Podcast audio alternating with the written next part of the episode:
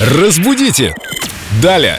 Виктория Полякова, культуролог и знаток русского языка, продолжает отвечать на вопросы наших слушателей. Например, Андрея Кубынина. Привет, Вика. Привет. Из группы Эльдорадио ВКонтакте очередной вопрос. Вспоминаю таблички в транспорте с надписью «Двери открываются внутрь». А так исторически сложилось, что и в школе, и дома, пишет нам Андрей, использовалось слово «вовнутрь».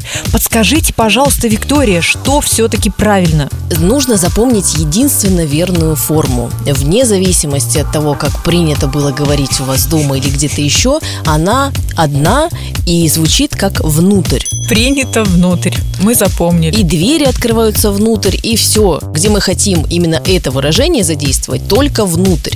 И, кстати говоря, «вовнутрь» вообще-то иногда где-то встречается, но оно относится к просторечным выражениям, к таким разговорно-сниженным, я бы даже сказала. Поэтому лучше его не употреблять. Если мы хотим выглядеть культурными людьми, лучше такие просторечия оставить где-нибудь в чулане, в погребе.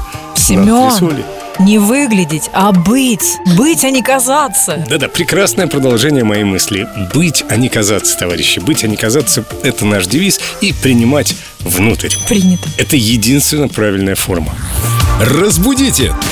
Далее.